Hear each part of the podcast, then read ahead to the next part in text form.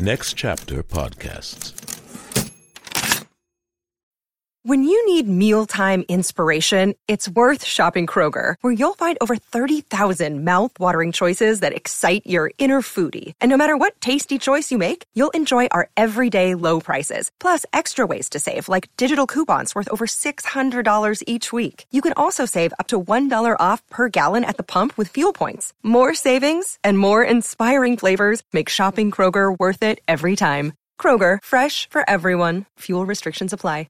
Happy birthday to me. Happy birthday to me. Happy birthday, dear Josh Adam Meyers, who is me.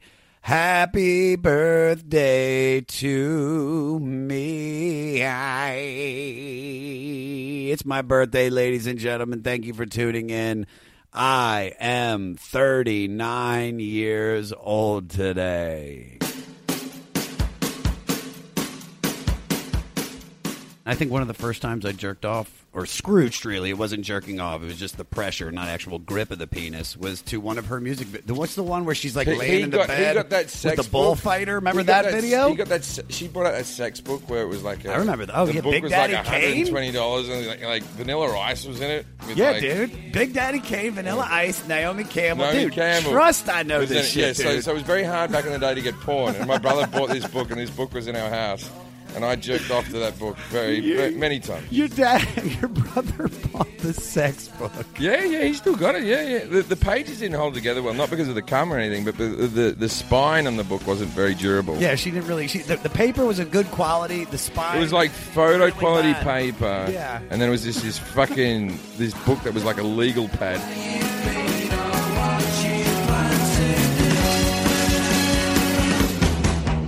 That song? That's I Am the Resurrection. What album is it off of? Oh, well, it's off of the Stone Roses 1989 debut record, The Stone Roses. And it's number 498 out of 500 on the 500 with Josh Adam Meyers. I'm your host, Josh Adam Meyers. Thank you guys so much for tuning in to the only podcast where each week me and my guests go through Rolling Stone magazine's top 500 albums list from Five Honey down to numero uno. And guys, we're down to the final 498th episodes. There's only 497 left after this because our final episode date is May 31st, 2028, where we wrap it up with the number one record, which I'm hoping will either be Paul McCartney as my guest, Oprah, or Boutros Boutros Ghali. One of them might be dead. I have no idea by that time. One of them might be dead already uh, by now. So to follow this podcast, guys, please make sure you pay for your Spotify, your Apple Music, your Amazon Music, whichever way you stream music. Please make sure you listen to these records beforehand. Just listen to it once. Put it on in your car when you're driving to work. Put it on while you're out at the gym. Listen to these records so you kind of have an idea what's going on. Either way, I don't think it makes a difference. You really don't need uh, to listen to these records. Uh, you should, but you don't need to because the discussions that we're having are incredible. And I, I love it because people have been reaching out nonstop about how much they enjoy this. So thank you to everybody that has been tuning in uh, for the first two episodes and tuned into this one. Guys, this means the world to me uh, that you're even listening because I would do this shit solo deep. I would do this just for myself. I was actually going to do this solo deep.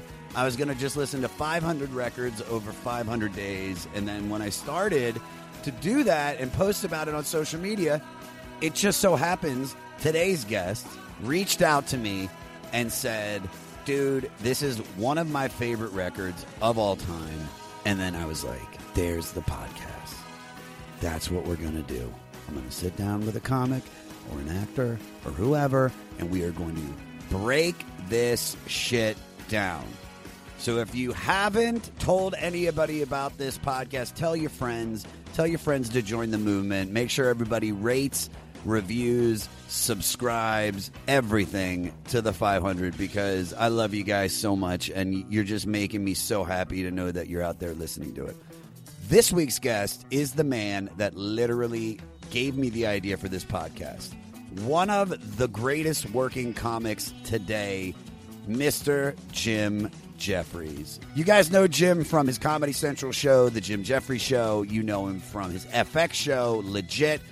Or maybe you know him from one of his incredibly hilarious hour specials on HBO or Netflix. He's got a new special currently streaming on Netflix called This Is Me Now. Make sure you guys go and check it out. Jim is one of my favorite comics. He's a close friend of mine. October 2014 is when I met him. I remember that because we have a mutual friend, Forrest Shaw. And Forrest is a great comic, very good friend of mine. And uh, I needed a headliner for the goddamn comedy jam. Um, it was a good lineup, but we had done like two months of straight Burr, and then we did Adam Devine, and then I was like, God, I need a big name. Who can I ask? And Forrest was like, you know who would be really good for the jam? Would be Jim. Jim used to sing opera in uh, when he was a kid in the teenage years. And I was like, oh, please, God, make this happen. And then, dude, not only did Forrest make it happen, but Jim crushed. Jim did, uh, for I think the first time he did the jam, Jim did Sergeant Pepper's Lonely Hearts Club Band, Indu with a little help from my friends. Uh, and his story, the song was great, annihilated the song. But his fucking story was the best because he put on this like $6,000 jacket that he bought from John Varvatos. And the only reason he bought it was he was at this special event at the John Varvatos store on Melrose and San Vicente or Robertson. And as he's trying the jacket on and like, I think I think he's trying the jacket on and he's looking at it almost in like in a ridiculous way, like, look at this fucking jacket. That's a horrible accent. I'm just gonna talk like a normal human being. Jim was like, Ugh, look at this jacket and showing it to his friend and be like how ridiculous it is. And at that exact moment, Ringo Starr walks by and goes, You look good in that jacket. And then Jim thought to himself, Well, now I have to buy it because if a Beatle tells you you look good in something, you fucking buy it. British people do music better. They do. It's proven. We'll see it throughout the list. I bet you if we go through this list and we found out how many people are American, how many people are British, I would believe that 60% are going to be British. I have no idea if this math is right, but I got to believe that because they just constantly make great music.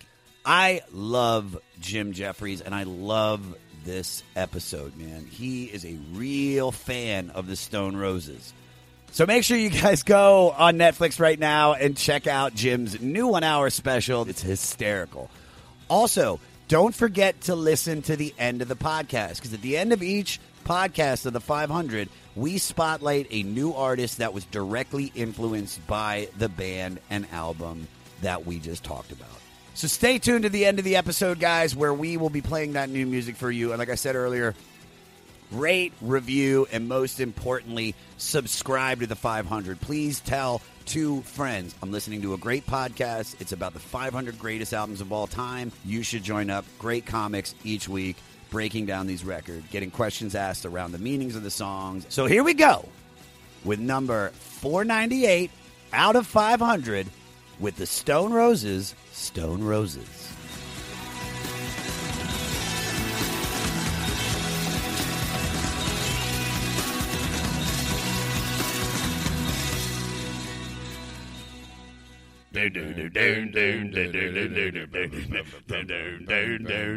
Oh, Jim Jefferies. Oh, Jim Jefferies. I, love I like I, that. I like that. I, I like I that. am so fucking happy to finally sit down with you for this because, to be honest, Jim, you're the reason that I'm doing this and I turned this into a podcast. Because, Why? Because when I was going to just do the do it on my own and do a 500 records over 500 days. Right. When I posted about the Stone Roses, you were you sent me that DM that was like, "This is one of my favorite records of all time." It'd and be, then it'd be in my top five albums of all time, easy. I think this works perfectly with you being a fan because, you know, when we were hanging out the other day, you told me some stories. So before we get into all of that, what year were you born? You were born in what? 1977. 77. What did you grow up listening to? Uh, I grew up listening to like Australian pub rock mostly. Was that Silverchair? Well, no, Silverchair was whacked. I remember, I remember seeing Silverchair in a shopping mall with their parents. Really? They were 14 or Yeah, something when that album came out. Like Daniel they, was adorable. I'm not they were lie. out like shopping with their mum and dad. Like I remember they couldn't tour until they finished high school. Uh-huh. But Frog Stomp was such a good album. so good. And then yeah, you know, I, I think he got arthritis afterwards and started dating Natalie Imbruglia. Wait, is arthritis a side project he was in, or, or is he like? I, think, had- I think it might take a lot to make Natalie Imbruglia come, and that eventually your fingers go. I don't know, but I, I, I don't know. But like, like I'm uh, already torn. Please lay off of me. I'm already. You've broken my finger. Right, She nicked that song. she did. Did she really? Yeah, it's a, it's a song from like I, I'm gonna say like a Scandinavian band or some shit, but it's like it's not even. It's not like she nicked the riff. She nicked the whole thing. But Yeah, but she was adorable. She's. I, I saw her. I saw her in uh, Soho House in uh, London about sort of six or seven years, making out with Harry Styles. I'm like, that girl still got it because he, he was about four. you know what I mean? She's like forty something, but she's she's got it, man. Do you remember Frente?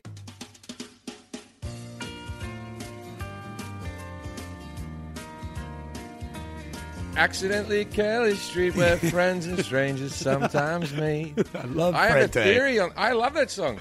That's a happy song. I have a theory that "Accidentally Kelly Street" is actually a song about rehab. Really? Listen to the lyrics again. Here's a chair and here's a table. Here's a mirror. The, the music's playing. A black and white movie. The TV's there. That's what it's for. Um, and something about like um, perhaps this sense of something will. like, Uh, now we've all learnt to share. Listen to the lyrics. If you break the lyrics down, it sounds like someone who's just come out of therapy and then they're sitting in a fucking home I think that's every song. Every No, song all has the a song. dishes are done by sunset and da da da da. Been I mean, if you go, you could do any Beatles accidentally song. Kelly Street, where friends and strangers sometimes meet. Accidentally Kelly Street. I never thought my life would be so sweet. Peter, Peter, play a little bit of that right now. Accidentally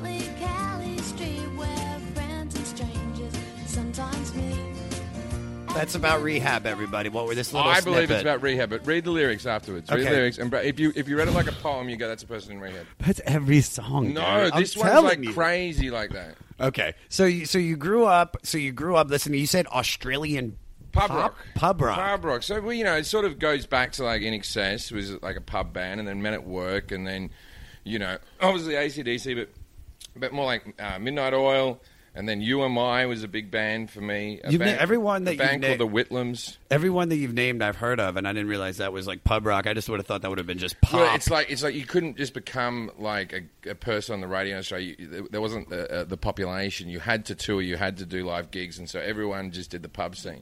The Highway to Hell pub, Yeah. is in uh, the end of the Canning Freeway or Canning Highway. Canning it's a, Highway. it's a pub. well, there's a pub at the end. I can't remember the name of the pub, but uh, maybe the Raffles or the Rafferty or something like that. Okay. But there's a pub that's in Perth, which was notorious for being like that Blues Brothers thing where bottles were Yeah, thrown. at people- yeah. And that was the end of the Canning Highway. And the Canning Highway is the highway to hell, where they wrote the song "Going There" because they were going to the hellish gig. Oh, I thought that that's just what they did was they just named pubs after famous songs. No, So- no, no, no, no. This, this was long So before- this is the uh, can't get you out of my head manic manny petty spa.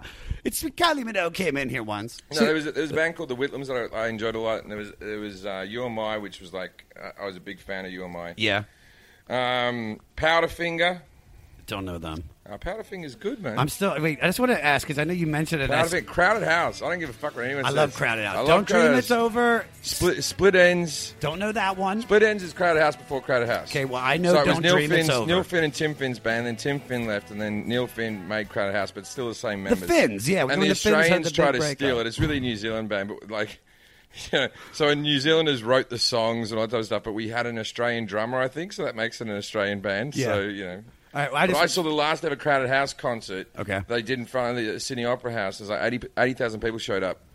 And um, they thought like 40,000 were going to show up as a free gig. And the place went fucking... mad. And You Am I was opening opening for him. Powderfinger was the band before that. And um, I think they uh, that was 20-something years ago. And they just redid that concert in front of the steps. But their drummer committed suicide. Um, Paul Hester, who was very heavily into... Uh, the comedy community in Australia, and he fucking hung himself from a tree in a park in Melbourne Oh wow. told his kids he's like I'm going for a walk and he was a very funny guy in that whole depression and comedy thing but he, he had like comedy shows and everything it was very sad Well, well, um, I don't know how we're going to be able to continue the podcast on this set. So God, All right, God so- bless Paul Hester, man. Paul Hester. If you're listening. Hashtag Paul Hester. All right, so let me ask you this: So, what were the the big obsession bands? Like, you know, like if if I had my my Iron Maiden phase, my Guns N' Roses phase, like, Well, I, your- I had a Guns N' Roses phase. okay, Um, I had a Cure phase. Um, I've had a Beatles phase my whole life. everybody does. I think yeah, that's, my- that's, my- that's and just my- everybody. And my my parents weren't Beatles fans. It was just something that I sort of discovered. My brothers didn't listen to them or anything like that. My brother's eight years older than me, and so it was 1986 or 7 Uh-huh. The, the CD player really hit in Australia, and then uh, Dire Straits, Men in Arms, Brothers in Arms. Came out and it just it was sounded so good on a digital recording. Oh, I bet, yeah. want my drum, and so he would just play that intro all the time, and then and so so it was just like Cue that, this- Peter.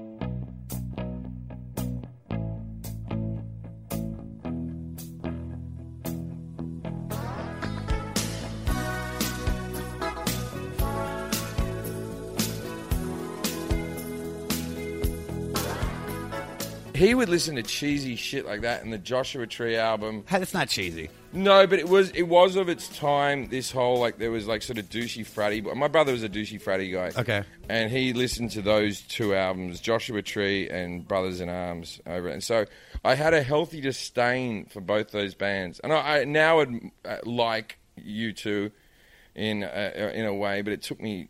Twenty years before I could listen to them in any. I get in it. I, I feel like I feel like they're older. U2, like the Joshua Tree and the My stuff middle with- brother listened to fucking Madonna.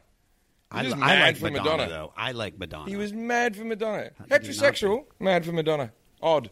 I mean, I think one of the first times I jerked off or scrooched, really, it wasn't jerking off. It was just the pressure, not actual grip of the penis. Was to one of her music. Vi- what's the one where she's like He- laying he in the got, bed got that with sex the bullfighter? Remember He got that, video? He got that. se- She brought out a sex book where it was like. A, I remember that. Oh, the yeah, book Big was Daddy like Kane? 120 dollars, and like, like Vanilla Ice was in it. With yeah, like, dude. Big Daddy Kane, Vanilla Ice, Naomi Campbell. Naomi dude, Campbell. trust I know was in this it. Yeah, shit, so, dude. so it was very hard back in the day to get porn, and my brother bought this book, and this book was in our house, and I jerked off to that book very, very many times. your dad, your brother bought the sex book. Yeah, yeah, he still got it. Yeah, yeah. The, the pages didn't hold together well, not because of the cum or anything, but the, the the spine on the book wasn't very durable. Yeah, she didn't really. She the, the paper was a good quality. The spine. It was like photo really quality bad. paper. Yeah. And then it was just this fucking this this this book that was like a legal pad at, at the end with a metal cover. Fuck that, and it was just dude. called Sex.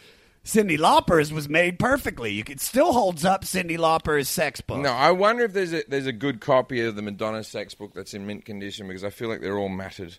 Tweet at us or or tag us if anybody has one and is willing to uh, donate it to the five Well, he still has it. It's just not in good condition. yeah, but we don't want one that's been cum No, on. I want a freshie. No, so, no, no, but one that Jim Jefferies wanked to, that's got to, there's got to be some market for that. Like, I'm not that arrogant, but I feel like there's someone, one of my fans. I love that.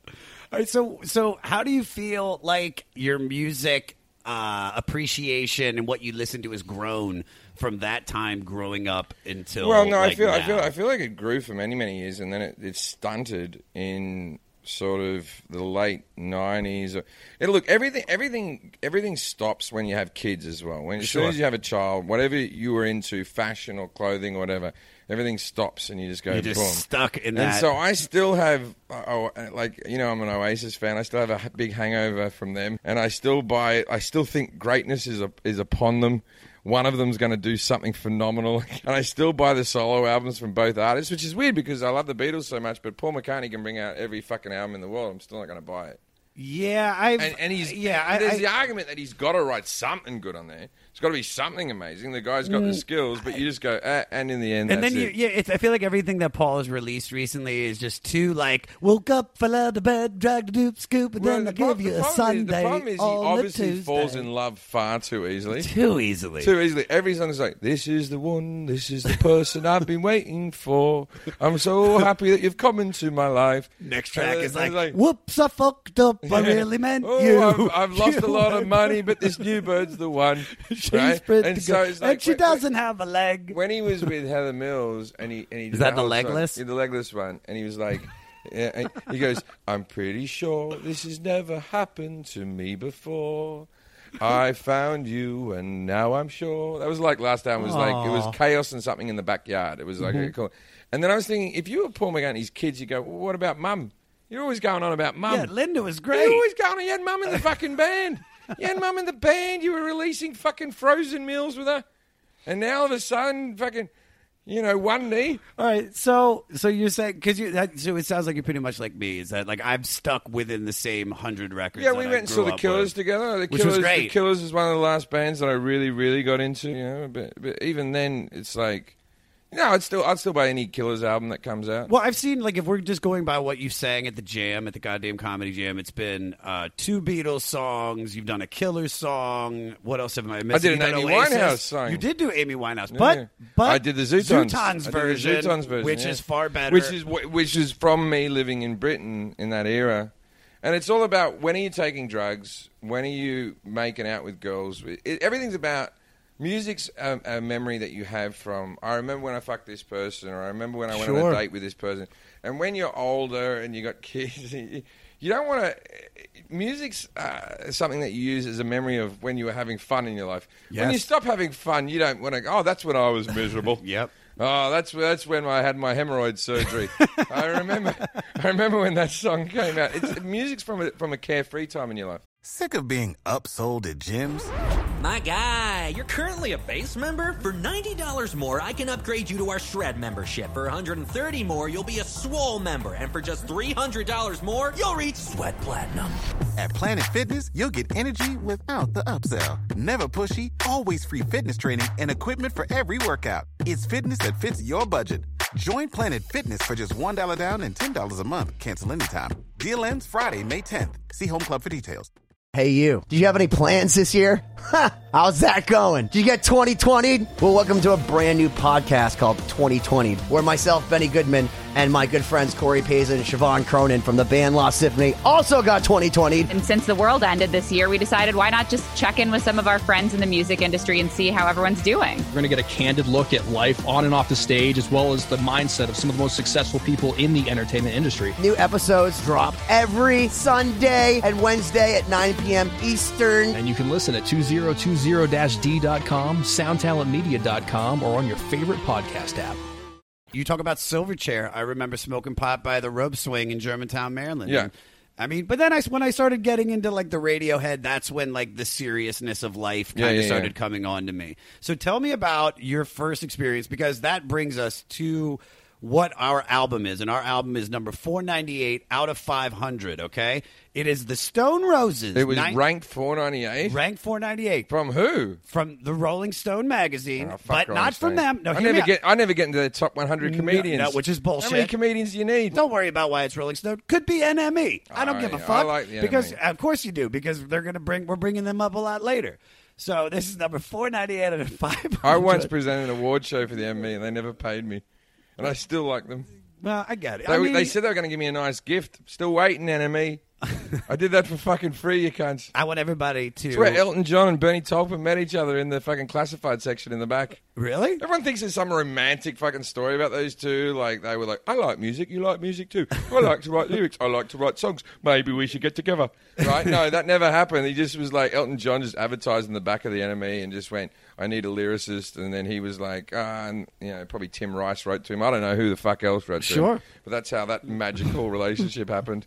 Now they're making a movie about that. All right, here we go. So it's the 1998 debut album from the Stone Roses called The Stone Roses. All tricks, tracks written by Ian Brown and John Squire with Ian on vocals, John on guitars, Mm-hmm. Mani on bass, Reni on drums. and the on album drums. was produced by John Leckie, and John Leckie went on to produce Muse, Origin of Symmetry, and Radiohead The Bends, two of my favorite records. So tell me about the first time you heard this, how you got into the Stone Roses. Well, because I, I what got into brought it. you I, I was on a to this? I was on a I was on a date with a girl. And Where are you? This is in England or in Australia. I may have been like 18. This is the first time I ever heard about the band.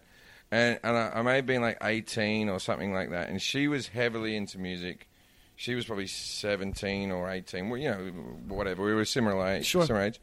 And um, we went to a bar, and she had a group of friends that we met up with, and they had all gone and seen the Stone Roses. And at that stage, I had a lot of hair, and I had a sort of a mop top hairdo. And one of the girls went, "I look like Ian Brown." Now, I obviously don't look like Ian Brown at all. Maybe more when I was 18. And so one of her friends was fucking besotted with me because she'd just come from the concert. She was probably on drugs. And so I was like, wow, that's all right. Man. I look like some rock star. Wait, what are the drugs that the people are doing back then? Is it like Oh, is it in Australia, it was or speed, probably. Speed? Okay. So uh, um, ecstasy as well. Yeah. Okay. Chemical stuff. We can't ship things in. It has to be done in a lab. I get Because it. back then, we're an island. It's just some- everything comes in a fucking in a condom up someone's arsehole. Right, I got. I got fifty more pounds of that crystal. It's the worst Yeah. crystal meth. so, uh, so I remember I went and had a look at at the album in a record store afterwards, and then I thought, oh, I'll listen to it, and then I, I thought, ah, it's all right, and then I moved to Britain a few years later to uh, try to pursue comedy. That album was played at every party that I went to, every single time I went to a party. And then la- years later, I moved to Manchester for a few years. And then, obviously, by that stage, I was an Oasis fan. And then every interview I saw Liam or Noel do, they always referred back to the Sure. Stone Roses. Yeah, and yeah, then, yeah. So I got into it quite late, that album. So let me ask you a question because you mentioned that's being But they, at they the- were already broken up by the time I was a fan. So you're saying you're getting into them around 1990? Yeah, 2000, Two- really. Oh wow! 2000, Oh, so late. So 11 Yeah, years yeah, yeah. after the album. But I heard out. about it years earlier. And that's what's funny with me is I'm basically the same thing. Whereas like I had my fascination in '99 into the 2000s with like Brit rock, where I Hmm. started getting really into Radiohead and Travis and Gomez and the Verve, and then Well, I've, I've seen Ian Brown in concert several times, and then it was basically when you saw Ian Brown in concert, you were basically watching the Stone Roses because he'd do all the songs. It wasn't like there was any harmonies that needed to be fucking matched up or anything like that. So when you're first hearing this, like, what is sticking out? I remember we have the track list, but do you remember any of the particular songs that? It was it was Waterfall was the first song that I heard, and that was like uh, I saw an interview, and Ringo Starr said it was the best album of uh, like the last twenty years or something. That and then my mind. and then Ringo Starr was like, he's like, Waterfall is a good song. You should listen to Waterfall. and so that was that was where it all started. Was Ringo Starr said something, and I thought, oh, all right, I'll I'll give this this band another listen. And then it was just very good drug music, you know, at the, at the height. yeah, it is. It's my we, me and my, and my one of my producers, David, think it's perfect driving. Perfect driving. High. If you, I'm Yeah. always high. So if being high and, And also, there, driving, there was there was the movie Twenty Four Hour Party People, where I they remember sort that. of referenced it very slightly about everything that happened at the Hacienda in Manchester. And the Hacienda was like the, the pill popping nightclub that, that everyone went to, but they didn't make any money because no one was buying drinks. And then now the Hacienda apartments in um, Manchester, Uh-huh. people take photos just out the front, just to you know. So it was just a warehouse district in Manchester. Uh, and incidentally, the Manchester Comedy Store is probably 200 meters from the hacienda, Okay. from where the hacienda was. Mhm. And so, so being there, you'd meet like Northern comics and all the. They'll be like, "Oh, this is where the ma- the hacienda was, man. I fucking pill, fucking off my head, stone roses, get fucking mashed up, you know." I love that accent. So Yeah. w- that's the Manchester accent. Yeah, yeah. Okay, that's perfect. And so, so uh, well, it's like a, fucking s- know. it's like a skeethy fucking. one. You gotta know, but talk then, you, then you've got like Liverpool's very close and more in it, right? More, wait, it's got more phlegm. Fucking hell, oh, you know, go to go over to Manchester, you know.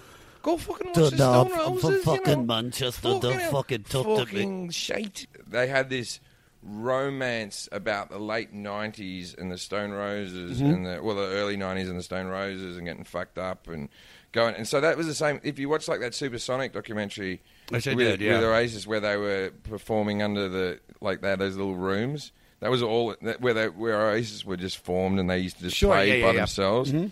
And that was all just after the Stone Roses. Now you know the Stone Roses got back together. They did in and- 2013. yeah, and they got back together, and they never sold a stadium before, and then all of a sudden they were a stadium act because guys like me had become fans of them since the breakup.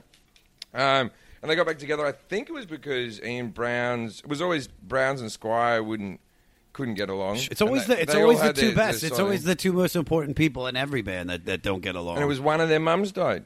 It was at a funeral, and that's how everything gets together because you can have all the problems in the world with a person, but if you were kids with someone and their mum dies, you still go to the funeral.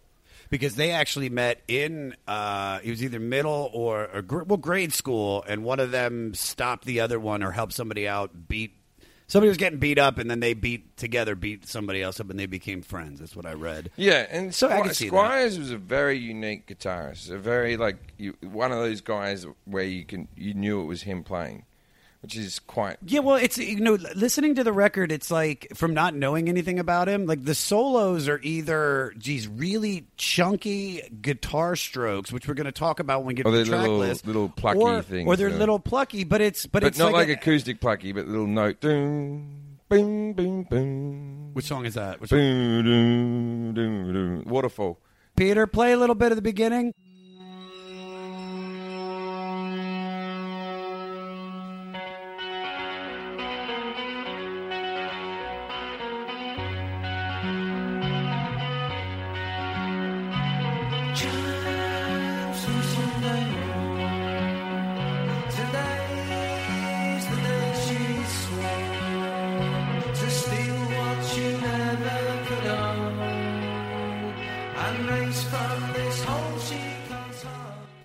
So, when you first hearing this, like, why is it sticking out to you? Like, what is it that's drawing you to this record? What is it that drew you? Because, like, I talked to But I don't, I don't know. It's the same thing. It's, pro- it's probably drugs and alcohol, and it's probably uh, I made out on a beanbag with some girl, and I had a good night, and then that sticks with you. It's everything. Everything in life is association. Sure. Everything's like I had a good day that day, and that was what was playing, and now I'm happy, and I had a bad day that day, and you know, it's like I hate the Kings of Leon because I used to have this.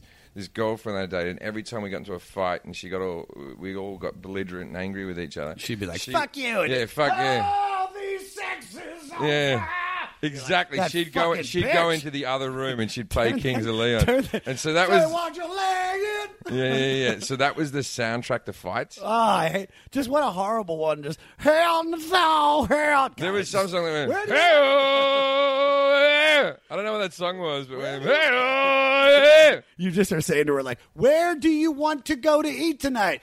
Hell, you gotta use somebody. Yeah, yeah. Fuck you, Jim. So right, I've baby. always Jesus. hated Kings of Leon for that reason. Fuck but that. I, I assume the Stone Roses was something at a happy period in my life. I like that. And, and you know what's funny is when I was talking to our friend Forrest Shaw about this, and he says that you guys get into dis- discussions about this record of why Yeah. it's one of the greatest ones ever. Well, you- it's it's like they bring they okay, so you can have like the greatest hits of the Stone Roses now. There's only two albums.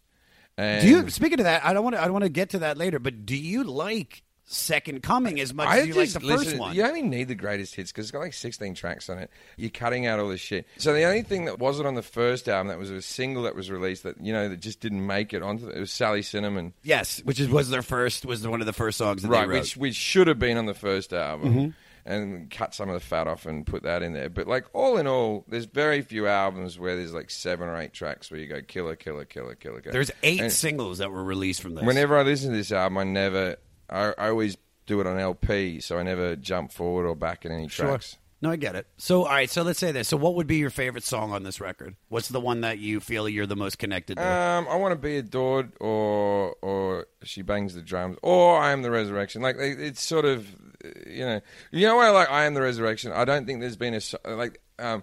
The bit at the end is a bit wank, where they just have a fucking jam session. At the Don't like that part either, yeah. yeah, yeah, yeah. But I like the fact that I don't know of another song that takes maybe three minutes before you hit the chorus. So You're- you- yes, if- you're if- right if about you that. Hear it for the first time. No, you're right. like, I guess this is the song. Here, I want him guess to- This is the song, but before they kick into the real fucking uh, fist pumping bit. Yes. And and before the fist pumping bit, you're already like, this is a good song. Well, if you go, it it pounds like if forty for almost like the first Dum, beginning. dum, is just dum, ba, dum, play it ba, for me. Play the bum, beginning, bum, ba, Peter.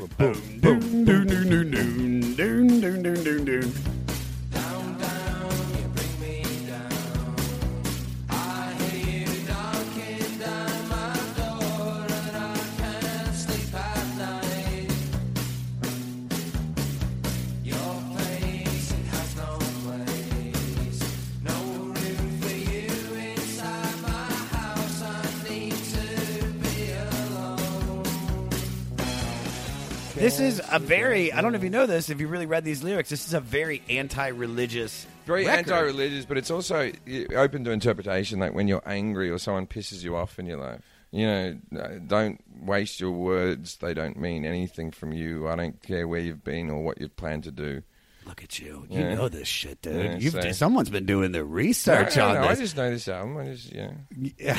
All right, well, let's jump into. All right, well, let's do this before I get back because I want to get into the track list where we break down the the songs and ask you some questions. What is the song. If you wanted to make this a perfect album, going by that release, the one that we're saying that that starts with "I Want to Be Adored" Yes. and ends with "Fool's Gold." We're doing the U.S. release of 1999. What song would you leave So off Fool's, this record? Fool's Gold was never on the on the UK release. It wasn't on the UK, but it's on the B sides. But on the, we're going by the USA one. so Okay, okay. which, so what song could we would we leave off that record to make it a perfect album? Which one do you think is the worst out of it?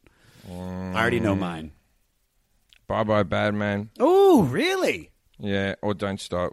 Don't stop is is garbage too. Yeah, Don't I, Stop. I'd say you know what I'm going to tell you for you because But Elephant Stone, Elephant Stone's one of those ones that it's like it's all it's all right, but it's overplayed, or people think it's a better song than it is. well I would leave off Fool's Gold because I You think see, but Fool's, Fool's Gold. is the one when you're chatting to some mank and it's Fuck like, that. they're like fucking Fool's Gold, man. It's No, like- it sounds like stereo MCs. I want to get myself connected right inside. there's very little to no synthesizer used on the album, and it feels like it's almost like a dance track. I just didn't Boom, like it. I felt like boom, I felt like after I am the resurrection, you stop.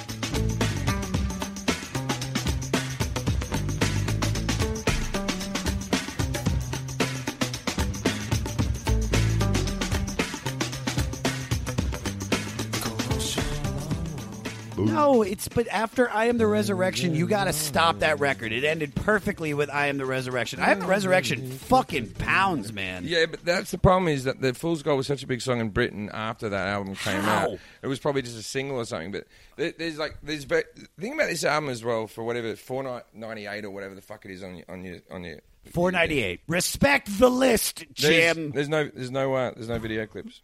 They made music videos. No, there's no yes, they did. No, no, no. If no, you go on, they're all shitty things. They're all appropriated stuff. Where Ian Brown's just wearing a fucking t-shirt with dollar notes around his fucking neck. He's such a badass. All right, let's get into the track listing. All right, so we open up the album with I Want to Be Adored. It's a great way to come in. It's a slow build into the song.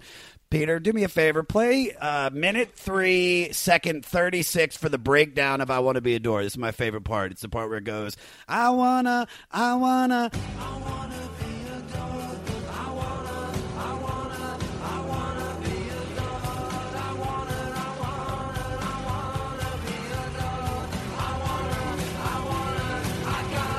A... It's fucking dope, dude. It builds. It's sick.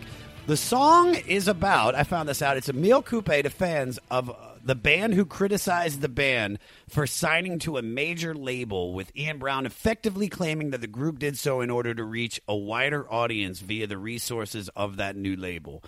We were talking about the lyrics earlier. I don't have to sell my soul. It's already in me. I don't have to sell my soul. Sell my soul.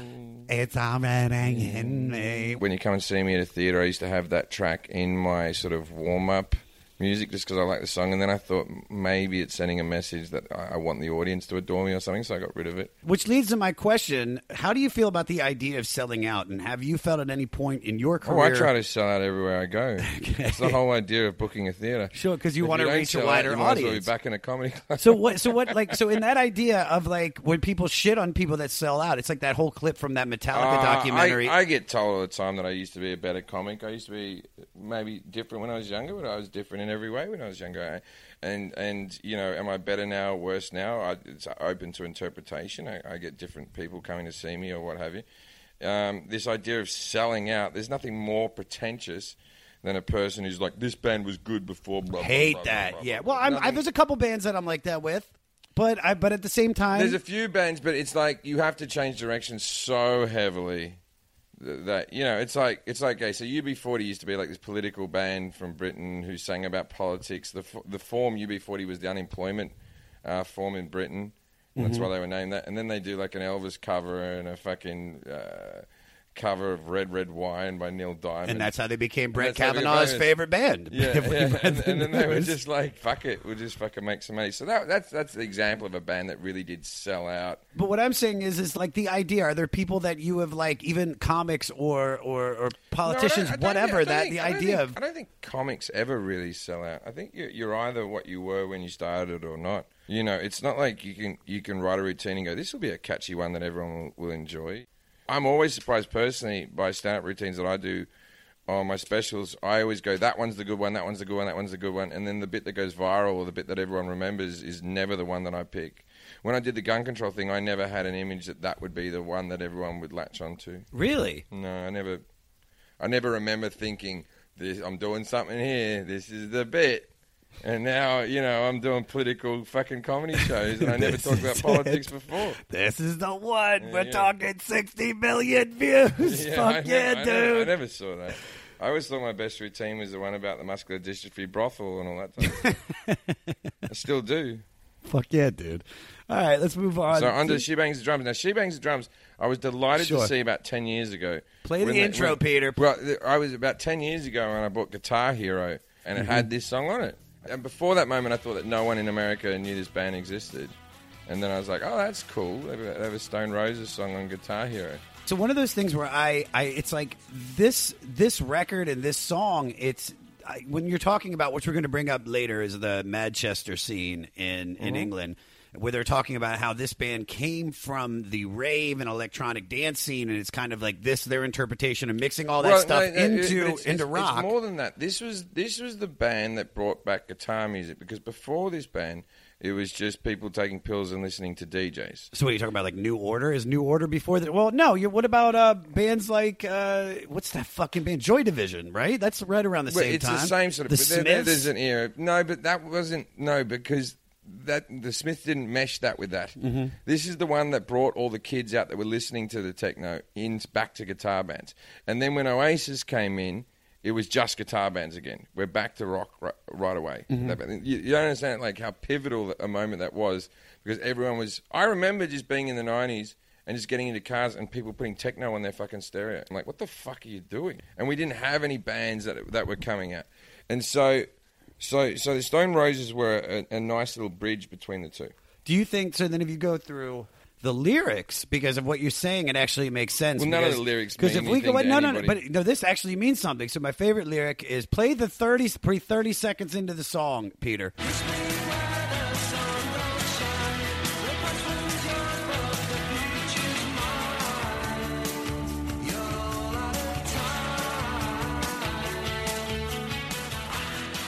That's a very bold What- statement. what Kiss my ass. You had your time. My time is now. Get the fuck out of here. Do you? So do you think that was their statement to those I- techno I think people? there was, but I think we could overread these things. I think people often read too much into art. Hi, this is Chad Nicefield. And this is Justin Press. We're the host of Making Waves, the ShipRocked podcast, a part of the Sound Talent Media Podcast Network. We're inviting you to sail away with us on an epic journey in musical enlightenment. Every week, we bring you only the best artists in rock music and discuss everything from the cruise to the stage to the saga of being a professional recording artist. We'll have lots of special guests along the way, so tune in every week. Your stateroom is available every Monday morning, so welcome aboard. The number you have reached is 100.7 WMMS. It wasn't just a radio station, it was a lifestyle. Cleveland is, is a rock and roll city for sure. Yeah! Wrath of the Buzzard. WMMS. Cleveland. The rise and fall of one of the most iconic radio stations in America. Profiles, The Wrath of the Buzzard, PROH Files. Subscribe now wherever you get podcasts. No, I understand. But all right, so then let me ask you this though: Do you feel like that statement rings true? Is there a changing of the guards in There definitely, music, there was definitely, comedy? there was definitely a changing of the guards. Yeah, but but I don't, I don't know if they were as um, aware of it as as we are now in hindsight. This is a song that I used to dance to at this like underground music party in Baltimore called Taxlo, and it's literally, ladies and gentlemen, about a guy that just wants to fuck a female drummer. Yeah, That's it. Yeah. Then coming to your favorite song, Jiminy, uh, Waterfall. Peter, play three minutes and 30 seconds into the song for that guitar breakdown.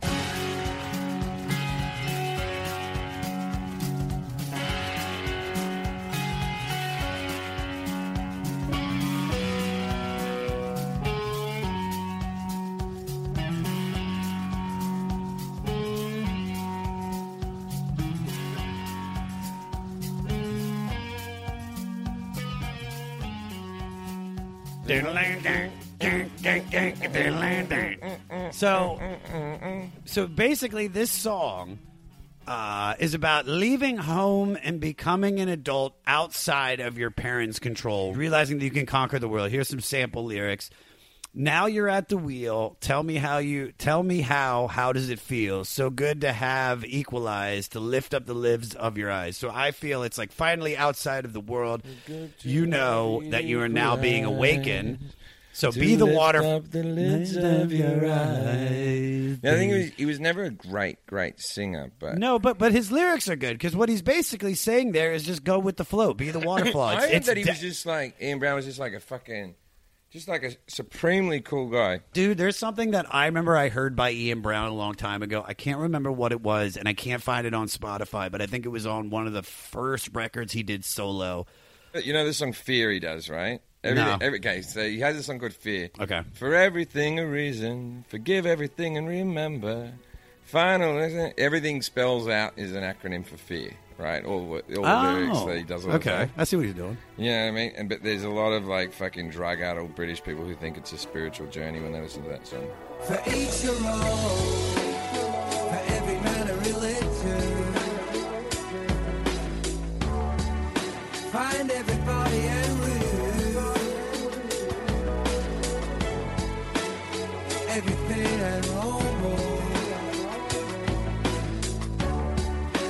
Fuck every, remember for everything reason. Fuck everything asshole, really. and really. Fun erections, ass rectum, and then you go into "Don't Stop" after "Waterfall," which I think is terrible. It's just backwards. Now what we're doing is, and what I think is actually this is the tale of two records. I actually feel that the record gets better in the second half and the later Oh. half of it. I do like we I want to be adored, but then we get into Bye Bye Bad Man, which is funny because these are the heaviest lyrics on top of such an upbeat song. Bye Bye Bad Man centers upon the riots in Paris in May 1968, and the lemon slice on the album cover is inspired by these riots, which focuses upon the philosophy of situationalism, which is what we're about to talk about. Additionally, the protests attempted to suppress the alleged overbearing establishment of the period. During these riots, lemons were used to counteract the tear gas used by riot police, and Brown and Squire noted this and wrote a song in recognition of the bravery, togetherness of the protesters in face of violence. Now, you can hear You know that in the Squire lyrics. painted all the albums. Say what? It's his artwork, Squire's artwork on the covers. Yeah, but it's basically a Jackson Pollock. Jackson Pollock, but he rip still off. does yeah, it. Yeah, for well, it's sure. rip. Now play "Bye Bye Bad Man." Where just a little bit, Peter.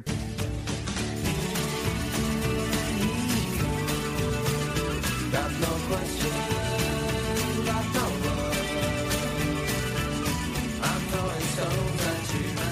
Here are some of the lyrics. Soak me to the skin, you would drown me in your sea. Submission ends and I begin. Choke me, smoke the air in the citrus sucking skin. I don't care, you're not all there. Here he comes. Got no questions, got no love. I'm throwing stones at you. I want you black and blue. I, I'm gonna make you bleed. Gonna bring you down to your knees. I mean, that is the most upbeat way To throw stones at a to, to no to, to say Oh, the man. most. I mean, this at? is he's talking about making you bleed. He's talking about you know I want you black and blue, which is basically them fi- them uh, the the protesters facing off with the riot gear. Now to get into this situationalism, which is what they were talking about.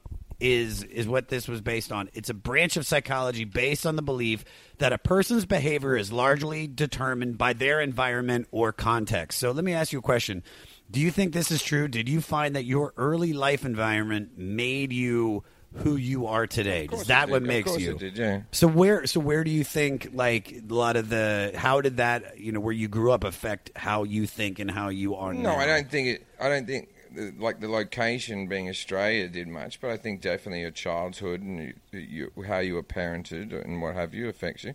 I am a believer that you're seventy percent what you are the second you come out of the womb, and that's just who you are. And Sure. I believe that thirty percent is crucial.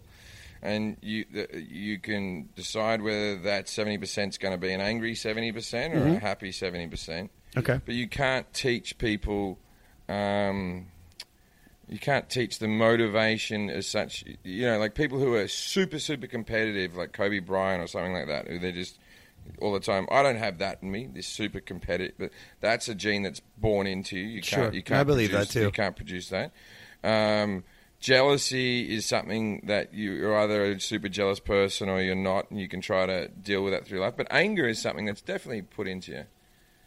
You know what I mean? Whether you're angry all the time, or you know, and then, or whether you're supremely happy constantly.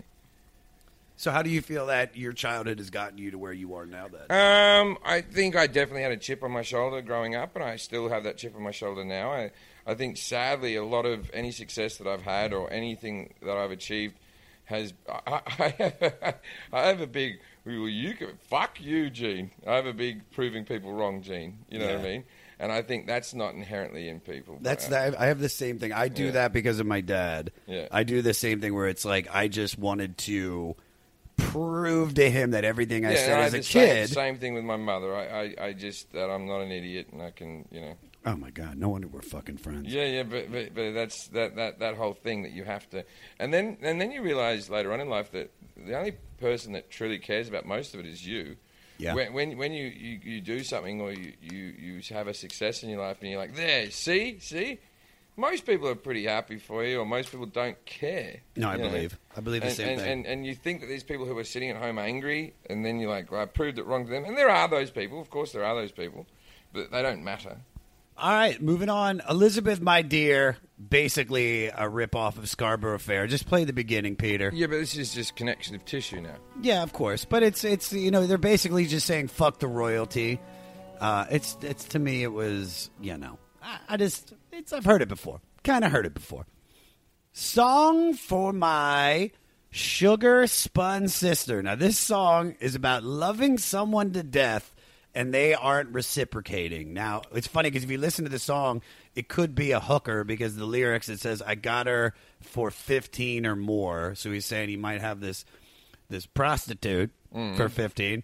And For fif- so fifteen minutes or fifteen dollars. Fifth, it could be either or. Yeah, yeah. Could be either or. He doesn't know. That's what I'm saying. Ian left it to our imagination. Right, right, right. Uh, and he says that this is if you he has the most impossible shit. He has to do the most impossible shit to make this girl happy. Now, play the chorus at 56 seconds into the song, Peter. Don't fuck this up, buddy.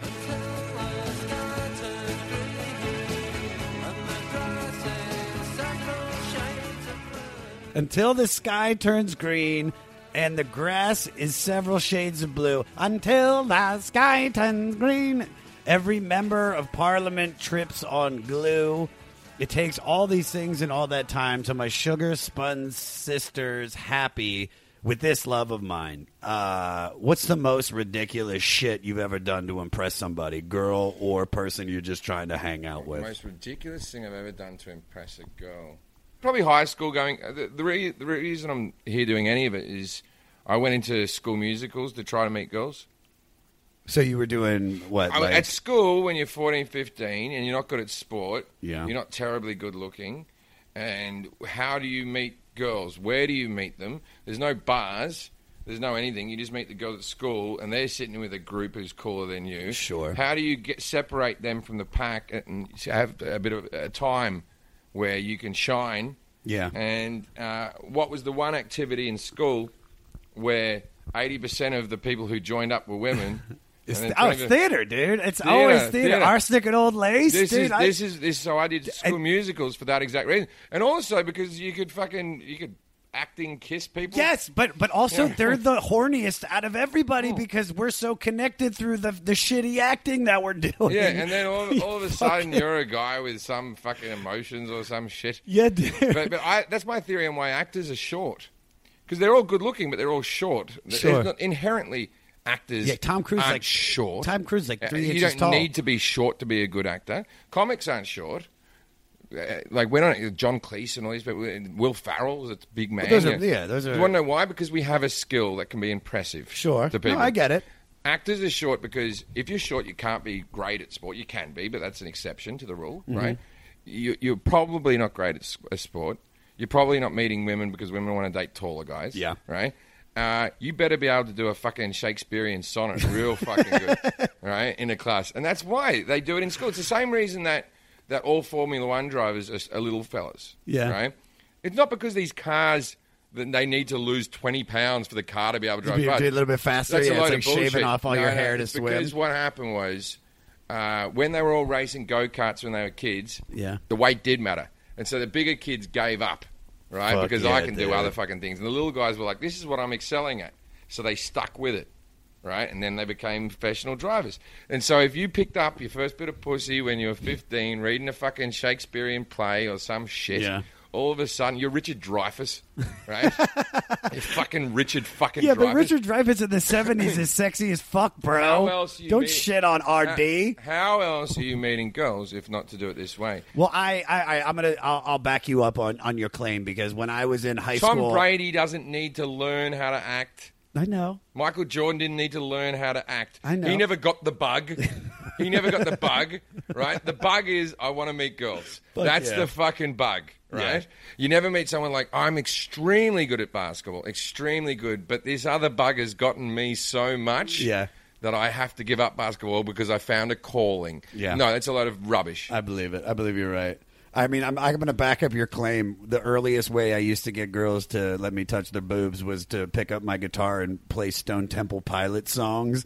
So I'd be like, "Come over after school. We'll smoke. Uh, we'll smoke this little, little sprinkle of weed that I've saved, and then you know, time to Well, take well, because I, I never, I never thought the comedy thing. So I went and studied musical theatre at university, and they could put me as the romantic lead in a, in a part, right? Uh-huh. I would be the fucking meant to be the debonair, fucking dashing guy. Okay. and I was still. If I was if I was delivering a a, a, a, a fucking romantic scene, people were still laughing, and so I was like, "All right, I'm just funny. I, I can't fight. I couldn't fight it anymore." Yeah. I was like, "I- "I'll just do funny roles from here on in." I didn't Yeah, even got want it. to. I, I gave up being a leading man in any way. Yeah, no, I get it, dude. And then the good thing about comedy is, like, good-looking people can be romantic leads, and funny people can still be romantic comedy leads. Eh, Comedy can still be romantic. Like they talk about, like Ricky Gervais being a romantic lead now in movies, Yeah. and you're like, really? That's sort of.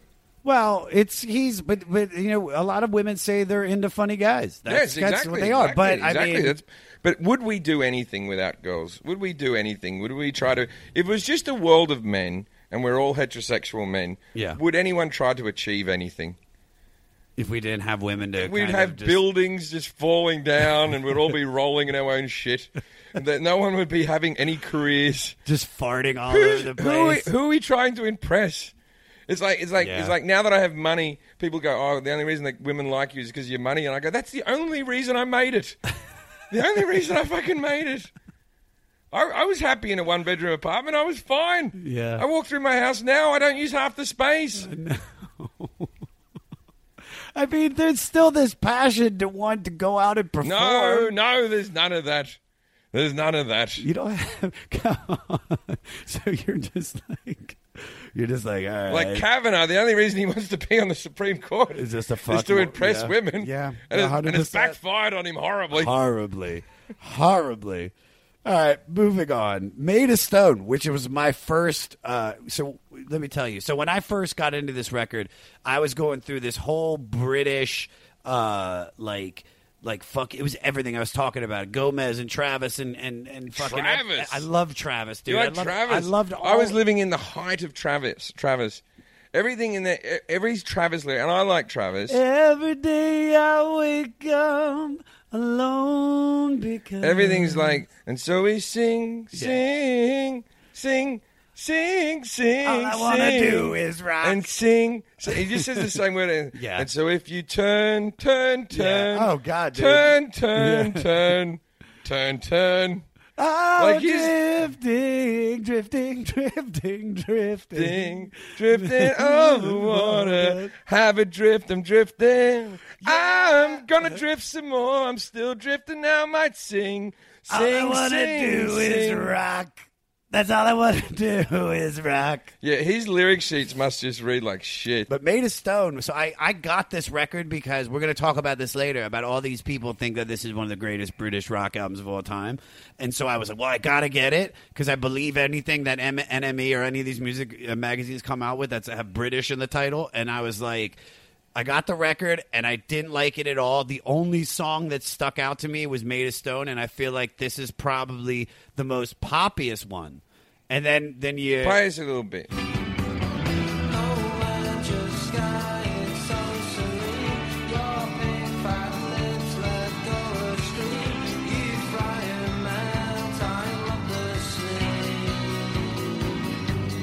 Sometimes I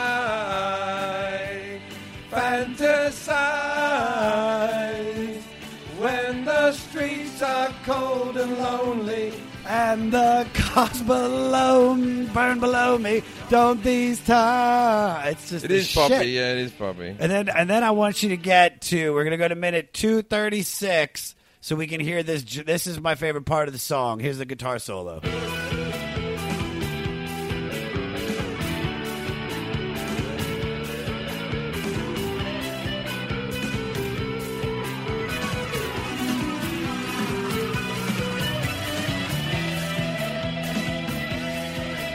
This is what's Yeah, funny. is a good song. This is a fucking. That's it's the yeah. most poppiest song on the record. Uh, and then you find out that Made of Stone is actually pretty sad because they're obsessed. Uh, you were saying that uh, that Squire is obsessed with Jackson Pollock and he's obsessed with his death. This song is about the car crash and uh, of Jackson Pollock. So now, if you listen to those lyrics, it's about death. So it's about death and the loneliness surrounding it. And then I got to ask this question, like you know, how does that make you feel? Like, what do you think happens to us after we die? Uh, well, Are no- you afraid nothing, of Nothing death? happens. No, nothing happens when you die. You just die. Don't you want to believe that there's another life? No, I, it terrifies me if there was Not heaven. That you start over. No. What do you want to? What do you want to start over for? What do you need to keep living forever for? You don't want to come back as like a rabbit? No, no. And, and if I do come back, I don't. I don't want to remember it. And if I've just come back now, I didn't remember it. So what's the point of it to begin with? What's the point of having these other lives if you don't fucking remember them? But I think that they. It's like uh, you're saying we be recycled, like they've, they've No, mashed no, us no, no, up no, no, no. So- you so leave as you- a bottle, you come back as a plastic plate. So, so kind of, but not really. So I, I'm going by the Buddhist view. So it's saying that that you know, so whatever you did in the life prior to this, Mm. this is what is dictating the life that you're in now. So the mistakes that you made. But you so don't obvious- remember it. I don't remember. Why am I paying for the shitty things I did in the life that I don't remember? You're- how are you paying? You're doing. You we're sitting in a beautiful life. You got nine Coke bottles unopened over there. Yeah. Most people only have one. Yeah, that's true. You've got nine. You did something good in your previous life. So, oh, so all these people having shitty lives, I should spit on them for the shitty things they did in their previous life. That's true. Yeah. 100%. I don't know. and isn't this perpetual? That if you have a bad life and then you get given another bad life, then another bad life, that each life, like like a shitty Russian doll of bad lives, keeps going. How do you turn it around into because a good life? But then it, eventually you're going to figure it out. That's what I'm saying. Is that eventually you'll reach that level of enlightenment, and then that'll be it. And then you just go and then you're just fucking. When you're, you're it in a end, John Josh? Squire When does it end? Oh, when does doesn't, it end? It doesn't. Trust me. I want it to every day, but it doesn't. All right, moving on. Now we're getting to my favorite fucking song on this goddamn record. Really? Shoot you down. How do you not think that's the best song on the record? Because here's why. All right, this was my favorite. Just play it from the beginning for a little bit, Peter. Just get that little.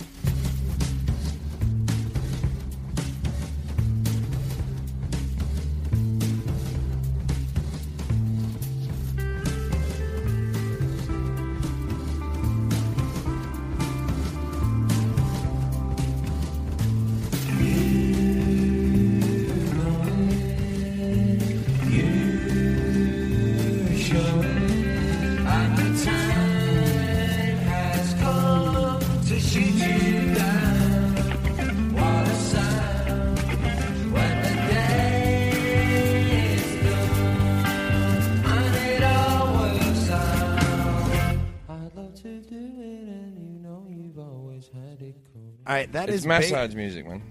No, what, massage music? Yeah, yeah. I love how you said it though. It's massage. You fucking class that shit up. This song is literally it's about the tale of a man who has grown tired of a relationship. He he sees the demise of it. He's bitter, uh, and he's just he just wish he would have turned this girl down at the beginning. So if you listen to these lyrics, you know it, you show it, and the time has come to shoot you down. That's what I've always said about there's no time machines because there's been several relationships in my life that if there was a time machine, old Jim would have jumped over the fence. There's so old many- Jim never comes back. No. Future Jim's never come back. No. Unless we're in the timeline where the time machine's about to be built. But I don't believe we can never do time travel. We can't do time travel. Yeah. But all you can do is learn from those mistakes. So that's what that's and then what have another Ian is- life as a snail. But that's what that treats other snails better than all the other snails. so this, so now your this, but no, your snail last life was good. So what? Because he broke how up with the girl. Can, how much can a snail fuck up? This is why this is why this song is so fucking dope because this is the biggest fuck you to a girl. The way he's saying he's like I'd love to do it and you know you always had it coming. And then this is it. It's like the most smoothest, most laid back way to say fuck you with the drums, the guitar. The best part, go to a minute 37, Peter.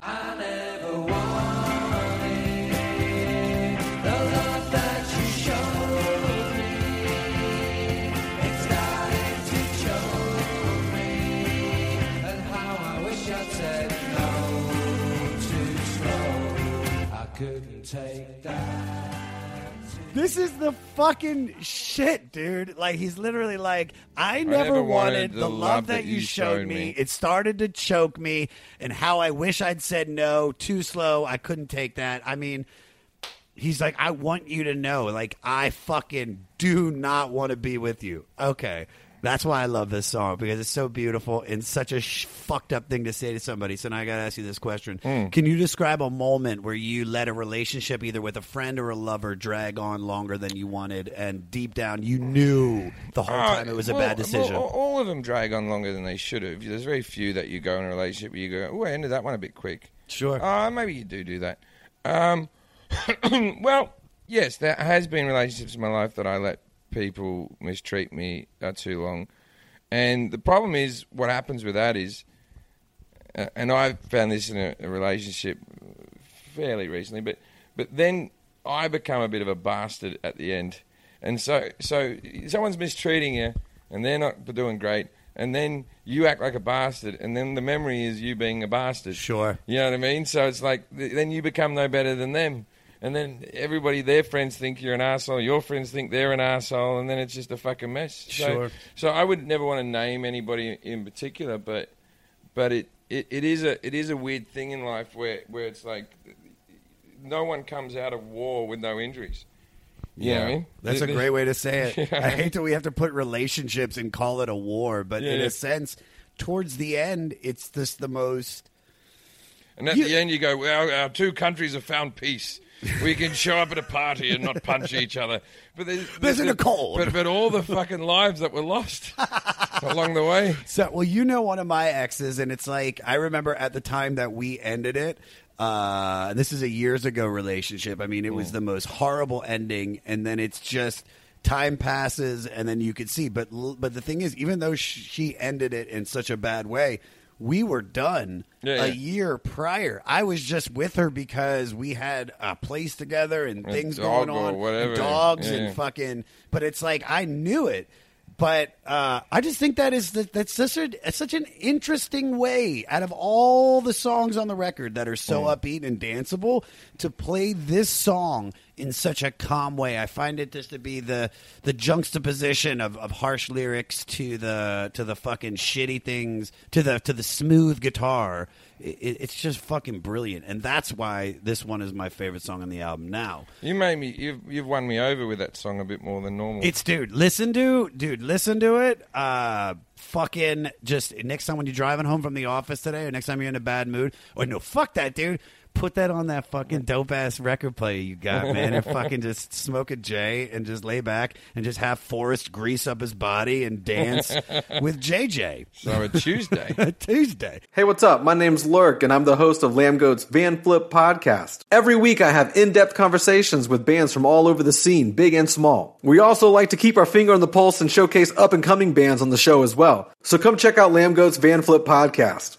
All right, then we could go into this is the one. Um, this is a great song. I actually this is the one that I keep texting you about. It's basically a song about delivering on your promises. I, I fucking I really like this one, but I want to get to this one. I am the resurrection, which is the most anti-religious song. It really is for such a for such It- a fun it ta- record. It takes forever to get into it. It does take The forever chor- to get into The it. chorus is so good that it's like the payoff is so good. It's it, the song's like fucking for a long time, and when your orgasm's better.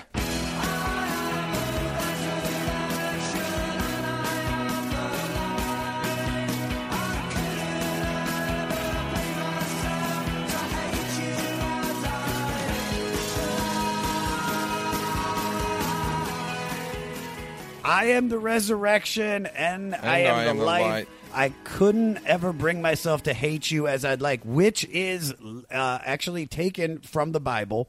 That is something that uh, Jesus said to Judas. Didn't know that. the- I always thought it was just an inspired lyric. No, dude, Turns out they dude, wrote good lyrics so here you go. two thousand years ago. Down, down, you bring me down. I hear you knocking at my door, and I can't Can't sleep, sleep at at night. night. And then this one is your face. Ha- it has no, No place, place. no room for you inside my house. I need to be alone. That's about him having a crucifix in this house, and he's like, I don't want you looking over my family. Mm. And and it's just stone me. Why can't you see? You're a no one, nowhere, washed up baby who'd look better dead. I mean, it's fucking deep. So then I got to ask this question because Ian actually had those beliefs, and you are an outspoken. Well, outspoken. I don't know if I'd say that's right, but you, are an can't- atheist, you right? An outspoken atheist. You can. You're either an atheist or you're not. As soon as you voice that opinion, you're allegedly outspoken. Um, you know what I mean? I, I spoke it for you. Yeah, But so, so how does?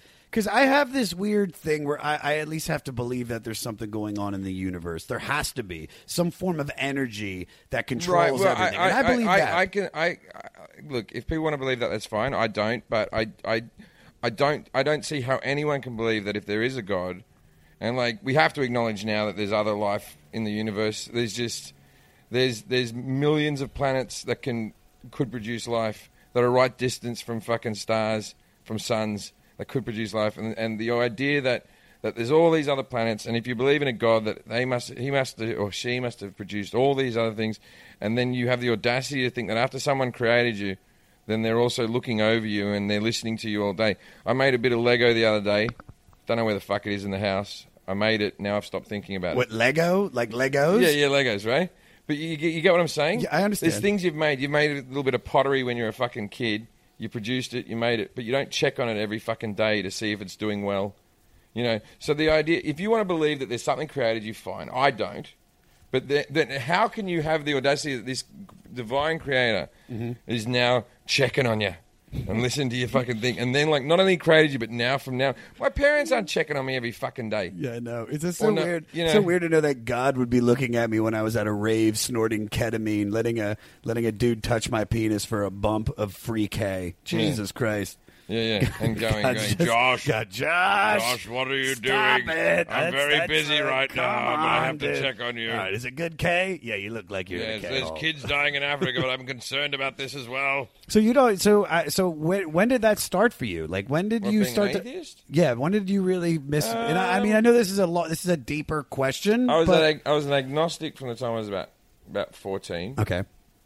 And um, then I was probably an atheist from the time I was about 19. Um, but you know, there wasn't like a pivotal, like a George Carlin album, and all of a sudden I listened. So it wasn't like something happened, like a traumatic event. No, I just, I just, I just didn't believe it. I just, I just, every time I saw the news and I saw pain and all that type of stuff, and I thought, what am I meant to fucking pray to someone because I want to? There's a little bit of hardship in my life, and there's kids who've got cancer, and then I'm, if you pray to the Lord, then maybe you can. Blah, blah, blah. And it's Yeah.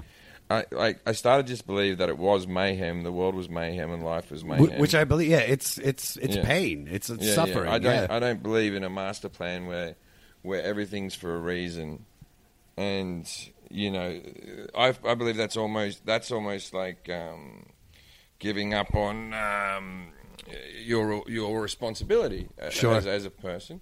I'm a I'm a big believer in the human condition that we're meant to be nice to each other, and I, I don't believe in karma. I think this what goes around comes around theory is completely true because you know what does the Beatles say? And in the end, the love you take is equal to the love you make. Yes. and that's only because people can see when you're spreading love. And people will love you for that. And people, if you're happy to people, people will always be happy to you. Now, I'm not saying that I'm any fucking angel, that where people are always, uh, you know, I'm always treating people brilliantly, and therefore they treat me brilliantly. But I do see in our world the people who seem to spread love on our planet are the people who seem to receive it as well. you I believe that too. But. I don't. I don't think that's this um, idea of karma. I don't think it's mystical. I think it's just in anything in life, you get what you give. Whether it be your career, you put more into it, you will have a bigger career. Everything will be. If you have a, a, a relationship, partnership in your life, and you put a lot into that relationship, that relationship will flourish and be better than other relationships where you just fucking treat each other like shit. I believe everything you're fucking saying, dude. Yeah. Uh, right on. That is perfect. That is perfect. All right. You ready to do some facts? Mm-hmm. Facts, facts. They're called Give me they facts. I have so many facts, I don't know what these facts are for. Don't tell Bring me your facts, they don't mean anything to me. Bring me some lies and then we'll talk and then we'll see. All right, here we go. First fact. All right. You have the information. Facts, facts, facts, facts, facts. All right. Little did we know that the Manchester music scene was strong thanks to the Roses, as well as the Happy Mondays and James, the Inspiral Carpets, and they were given the nickname. Carpets. Madchester. This was all given the nickname Madchester. Madchester. That was coined by the Happy Mondays. The, the word Madchester. The scene, and this is this is where I'm going to get to the fact. The scene spawned a Sean sound Ryder. and fashion known as baggy. So the music is an uh, this is a hard word for me to say amalgamation of the '60s psychedelic of funk, house, and guitar-driven rock, while the fashion is inspired by rave, hippie, football, and retro cultures. Reni sported a bucket hat Yeah. that becomes so iconic and influential that people named it the Reni hat. Now, if you look at it, then it was pretty hip, but now, I mean, it still kind of holds up. Let me ask you a question. This you know the north of England have a weird thing They have a going on? weird, There's a thing called Northern Soul. Yeah. Which, for a bunch of white people just eating chips and fucking gravy, Mhm. for whatever reason, and it didn't happen in London, um, during the sort of 70s, when Mhm. soul music was at its peak, it was massive in America um, with mostly black people, Mhm. and it was massive in the north of England. Hmm. Didn't reach Australia, and they call it Northern Soul. And this is a little bit where all this comes from now. Okay. Where it all sort of bleeds in. so what I wanted to ask you is because these guys were fashion icons, and you look at that then, and you look at what that what it looks like now. What different scenes have you been influenced by? Now I'm talking. Let's talk about fashion in particular. Like, do you have any of these Uh, moments when I, that when you I was, regret? When I was 14, Yeah. I bought a Stussy pork pie hat because of Big Audio Dynamite. Wait, which one was uh, Sweet dry your slow time again, I would do it all the same. situation? No, No, you got to remember that's the Clash. Fuck yeah, You know, the- dude. what's his name? Mick Jones. Mick Jones from the Clash. Yeah. In all the film clips, he wore those, and I was like, "All right, well, that's what I'm doing now." I had one that had Stussy written across it. So you used to wear this, and that, Yeah, I was how old- 15, maybe 14, 15. Yeah. Did you, did you feel confident? You were you were you were I like, was you were trying to doing pull your it off. you were doing your plays and your musicals, Yeah, yeah, yeah. trying to get that theater pussy. Wearing your, walking around and my your- pork pie hat. pork pie motherfucking hat. I mean, I can't hate on this. Well, God, I had my like wigger days. I had my heavy metal mullet days, and I regret. I had my fucking raver pants days. My my the last real movement of clothing that I was obsessed with was when I was really into the Verve. Yeah. I used to wear turtlenecks all the time because I wanted to dress like Richard Ashcroft. all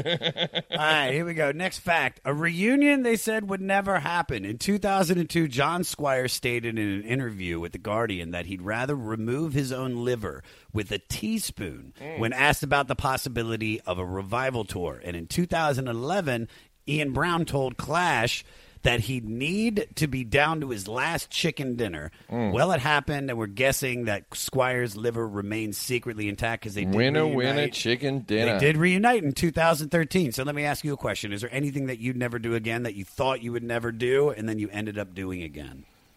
Something that I thought I would never go back to that I I maybe swallowed some pride and went back to maybe or Could be swallowing pride. I mean, it could be. I said or, I'd never or it jump could, off or this, could, and or I it could it. be it could be something that because there's things in your life where you go, oh, I I don't want to go back to that bit of my career, and then you sort of miss it, and you, you and I'm trying to think of like a something big.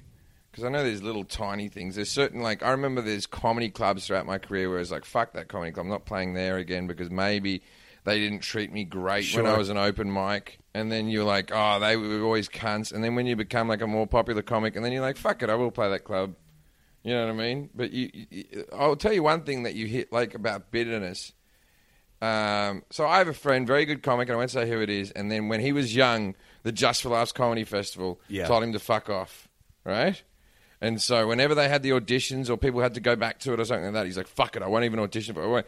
I won't." And that was that was anger that he was holding on to. Sure. They'd forgotten the, the incident even happened. Yeah. So it's very often you're fighting with yourself in this world where you're where you're like, well, that person needs to apologize, and and and the argument that you're having is with you and not with them anymore. They've already forgotten it or moved on. Whether Oh, it be like hun- an- yeah, dude. like like an ex girlfriend where you're like, no, I, I'm still, and then you forget like we all grow up, we all make mistakes, and Yeah. we all, you know what I mean. And so, so unless someone royally fucks you off in this world, it's just not worth worrying about anymore. All right, let's go into the next one. Ian Brown had a cameo role in the 2004 Harry Potter and the Prisoner of Azkaban as a wizard magically stirring his drink while reading Stephen Oh, I didn't- Hawking's. I didn't know that. I didn't know that either. He's reading a Stephen Hawking's A Brief History in Time at the Leaky Cauldron. What? Uh, do you have any uh, cameos? Any little things that people might miss if they didn't know you were in it? Uh, there was there was a TV show called The Librarians, which is like It's uh, on TNT. And TNT. Fuck yeah, dude. Yeah, and in the Christmas episode, I play I'm I'm Santa Claus. I was just brought in because one of the producers was uh, one of the show, not the producers, one of the uh, ads, the assistant directors, was the uh, assistant director on the Librarians was on Yeah. Legit, my TV show, and he he said, "Oh, we need like a Santa with a Cockney accent." I said, "I don't have a Cockney accent," but he goes, "Oh, just come in." It was two lines, and I got asked that like that night, and I showed up in the morning, and I was in a Santa outfit. And I was just like, "All right," so people came and robbed us. You know what I mean? And because I got a beard on, like zero people have ever pulled this up. So we can find it. Can if you, fi- Google right now Jim Jefferies We'll- Santa Claus, you'll be able to find a picture of it. We'll pull it up. I'm eating like chili. I'm eating like a bowl of chili, and I do like a terrible accent. My acting's really bad, but I didn't give a fuck. Hit me with the lines real quick. I In was, it was Here like, we um, oh, someone robbed us. Oh, this, this chili isn't half good, is it? right? And it was directed by the guy from like Star Trek, the new the Steven next- Spielberg. No, the Next JJ Generation. it The was guy JJ with the Abrams the guy with the beard in, in Star Trek, like the the Next Generation Star Trek. which one? Oh, oh, yeah, yeah. I know you're talking about. Yeah, Fucking the dude. He was the director, Right- I remember like he didn't know what the point of me was. He was like, "We could have gotten an actor," and he's like, "Who are you?" And I'm like, "Ah." Yeah, I got, I've had an HBO I special. got shit going on. You know? Like this wasn't like a comedy thing either. All right, moving on. So, uh, little did you know, they vandalized their former record label. All four members were arrested and charged after painting the office walls of FM Revolver, their former label, in retribution for reissuing their 1987 Sally single, Cinnamon. Sally Cinnamon, without permission. All right. Yeah, they did. They tried to make like a music video for it and everything. Okay, so now my question is, what's your taste for revenge like? Do you uh do you fucking do you just hold it in, or do you do you act on it, or Um, no, I've never been a, a, a very vengeful person. I don't. And who would I want revenge from? And and and what is what is the, the like? How bad revenge do you need on someone? Like like how badly? Like so so it go, it's normally like someone cheats on you. Yeah. Right. So then what do you do? And I've done this throughout my life. You shag one of their friends. Always a shag? Yeah, yeah. There's always there's always that. But you go, is that really the the best we have to offer? All right, so I get getting on uh, from that. Another fact. Here we go. Pete Townshend of the Who gave them their first gig. The band was playing their first gig on October twenty third, nineteen eighty four, opening for Pete Townshend at an anti heroin event in London. After sending him a note reading, "I'm surrounded by skag heads. I want to smash them. Can you give us a show?" The Stone Roses impressed onlookers and they soon received record label offers. Is there anybody that specifically maybe gave you that first break? Like what was you still you're saying the big break? Yeah, the, well, the, but uh, the first break was the first break of my career. There was a comic called Gary Who, who was a fairly popular comic in Australia. And I was still at university, and I was doing some open mic nights, and he had to do some gold mining tours, and these was crowds of like 200 people. Uh-huh. And he said, "Oh, why don't you come out on this trip with me and open up for me?" And at that stage, that that offer was too big to to say Sure, no to. I could but imagine. I, remember thinking um, that that that was the first time I sort of got like sort of the idea of being on the road and doing a gig a night. You know what I mean? And so, th- so the last thing. So Gary's a lot older now, and um, he- mostly acting now in his career. Doesn't do as much stand up, but still is in movies and stuff in Australia. And when I, I just went and did the Sydney Opera House uh, six months ago or something, and I made sure Gary opened for me. You know? Oh, that's So- great. so, yeah. That's fantastic. That's fucking great, dude. Yeah, but that was the first time that someone actually sort of stuck their neck out for me. Yeah. I think it's very important, like someone like Pete Townshend or something. Um, in any business, Mhm. if, if you if you reach the top, you have to push the button to send the elevator back down. I agree with that. Yeah. So, so then I is Because besides otherwise, you look like a cunt the whole time. Oh, you, for sure. you know these people get successful, and they don't want anyone else to be successful. Like they're Yeah. saving something. Yeah. And it's like it doesn't cost much just to push that button. It, No, it, I it completely- doesn't take a lot of time, and you just send it back down. And I completely agree. As you go up, you reach down, pull people Yeah. up. All right, so it's in 2000 it received the greatest album ever award at the NME Premiere Awards show, and in 2006 the album topped the magazine's 100 greatest British albums Mm. ever list. and that gets 498 in America. What do you really agree with that? Do you feel that this is the best British record No, of top- all it's time? top five. Top five? Yeah. What's beating it? Well, the Beatles have to have something in there.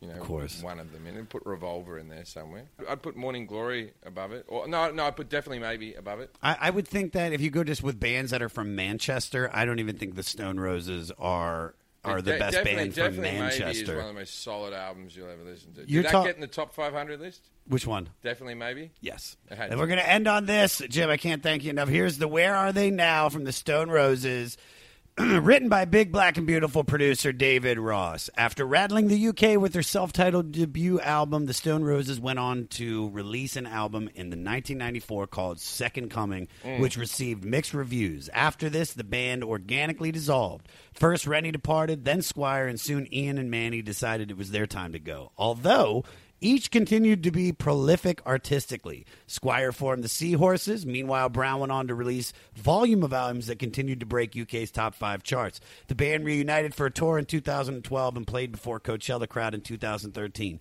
They even released original music in 2016 for the first time in 20 years. Did you hear it? I did. I only a single, though. Did you like it? I didn't mind it. It's not bad.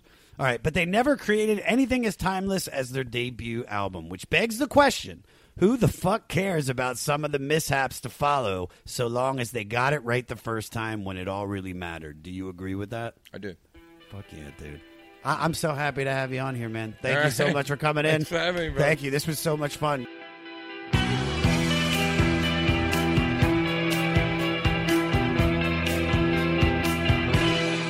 Jim Jefferies, ladies and gentlemen.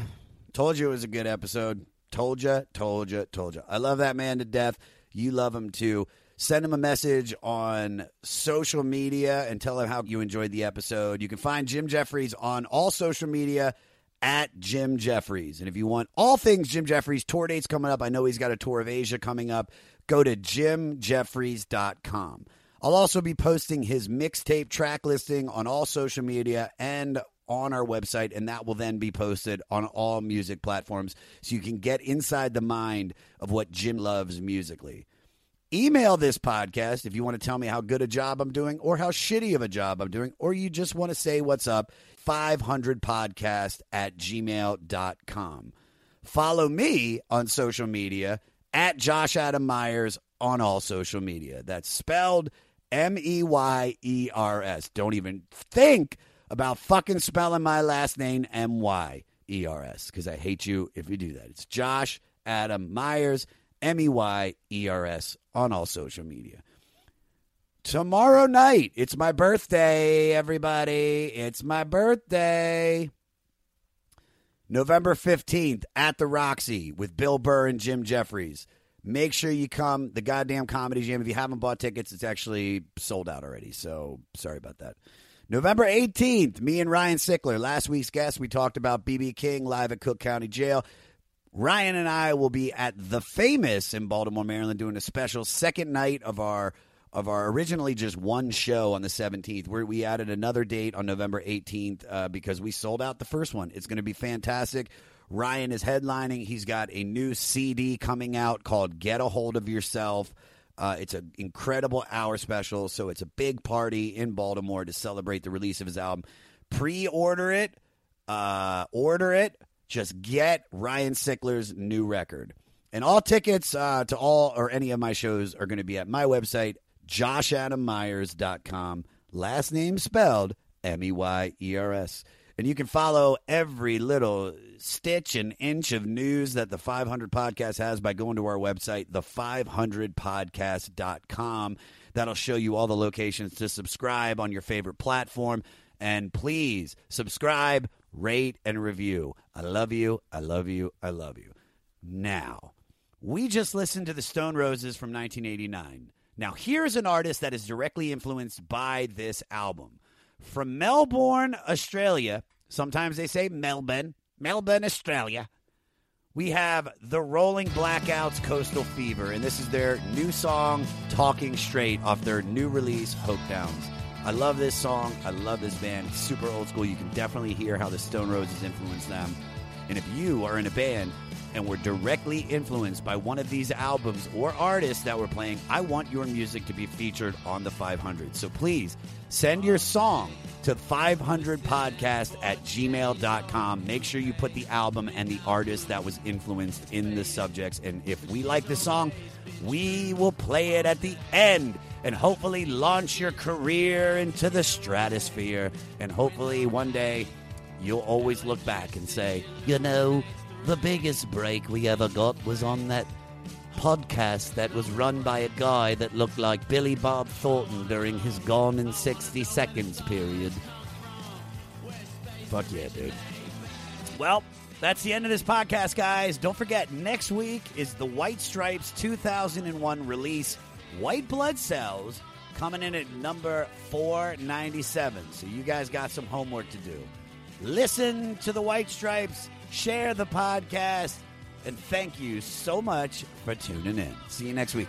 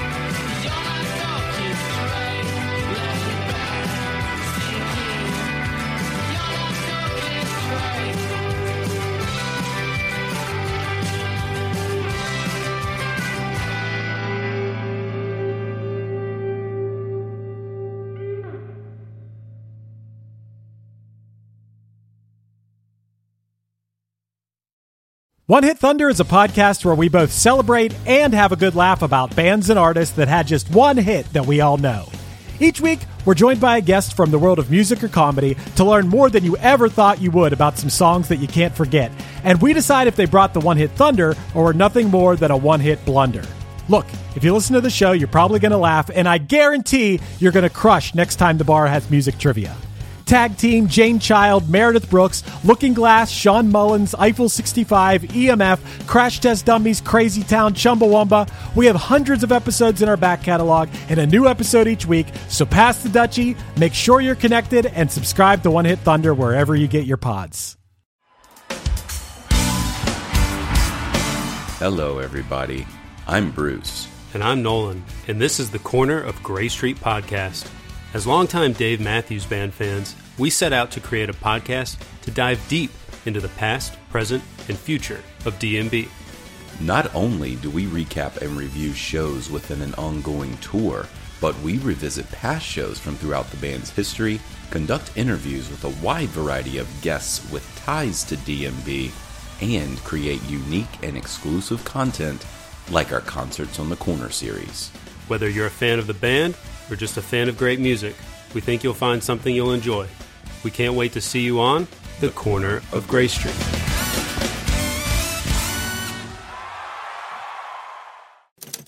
Next Chapter Podcasts.